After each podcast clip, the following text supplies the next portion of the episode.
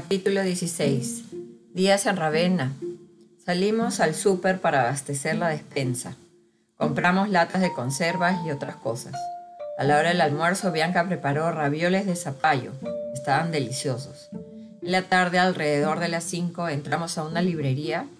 Habían libros hermosos y encontramos una loncherita azul con bolas crema perfecta para que Bianca llevara sus clases a la universidad. Días atrás, Bianca había comprado cosas por Amazon, así que le llegó el aviso para ir a recoger los paquetes. Escaneamos el código QR y se abrió la puerta en automático del locker. En la casa pusimos ropa a lavar, esperamos una hora para poder colgarla y salimos a la playa. El mar, esta playa era un poco más alejada y en el mar no, no tenía esas barreras de roca, así que disfrutamos un poco de olitas. Caminamos por la orilla y nos regresamos más o menos a las 8 de la noche. Nos sentamos en una mesa del restaurante Mercato, donde me pedí un aperitivo, un Negroni. Qué rico es ese trago. Veíamos como una niña chiquita de 6-7 años cruzaba la calle haciendo berrinche. La mamá se acercó después de un rato, vio a un vendedor de rosas, le compró una de color rosa y la niña le escogió para su mamá una de color rojo. Capítulo 17. Noche de cine. Fotografié en la mañana la tumba de Dante Alighieri.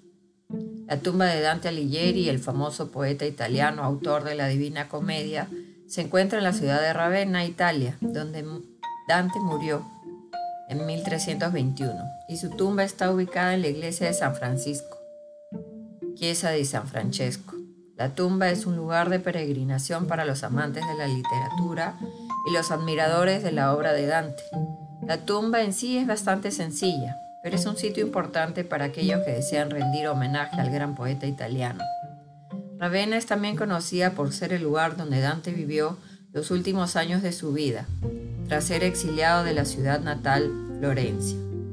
Su obra La Divina Comedia es uno de los logros literarios más importantes de la Edad Media ya tenía una influencia duradera en la literatura y la cultura occidental. Nos sentamos en la puerta de una iglesia donde corría una brisa fresca que aliviaba un poco el, el calor intenso que había en esos días. Por la noche cenamos en la casa, como a las 8. Luego me fui yo sola al cine porque Bianca ya había visto esa película, me fui a ver Barbie. Era proyectada en un cine al aire libre en una ciudadela antigua que se llama Roca. 40 minutos de cola. La última entrada fue para una de las personas que estaban atrás mío. O sea, yo fue la penúltima, nadie más iba a entrar porque estaba muy lleno. La proyección se demoró por la gran cantidad de gente que asistió. Duró más o menos hasta las 12 de la noche. Eh, fui caminando porque era cerca de la casa. A pesar de que la película no tenía subtítulos, eh, estaba en italiano, logré entender más o menos el 50% del diálogo. Lo que más me gustó es que podía ver las estrellas. Capítulo 18. Penúltimo día y regreso a casa. Hoy pasamos el día en la playa, disfrutando el sol y el agua. Mientras caminaba por el muelle, tomé algunas fotos muy bonitas. A niños que estaban con como un caza mariposas que era para cazar pececitos. Luego nos alistamos para la cena de despedida.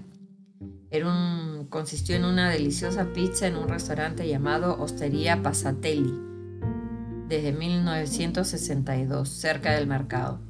Ordené una copa de vino y pizza. Luego me tomé otra copa de vino blanco y se me subió un poco a la cabeza. Apareció el vendedor de rosas y le regaló una Bianca una rosa blanca. En la casa me despedí de Bárbara y de Claudia y les agradecí por todo lo que habían hecho por mi hija y por su amabilidad. Al día siguiente, a las 5 y 50 de la mañana, sonó la alarma. Me desperté con un poco de dolor de cabeza, pero me tomé un panadol y se me pasó. Bajamos la maleta por las escaleras sin hacer ruido y caminamos hasta la estación de tren a paso rápido. Tomamos el tren a Boloña y en la estación tomamos un desayuno igual que el primer día cuando llegué a Ravenna, cappuccino y corneto. Nos abrazamos con fuerza, nos miramos a los ojos. Cuídate mucho, le dije, y me subí al tren. Luego tomé mi celular y le escribí, te quiero muchísimo. Fin de la historia de mi viaje a Ravenna. Bye bye.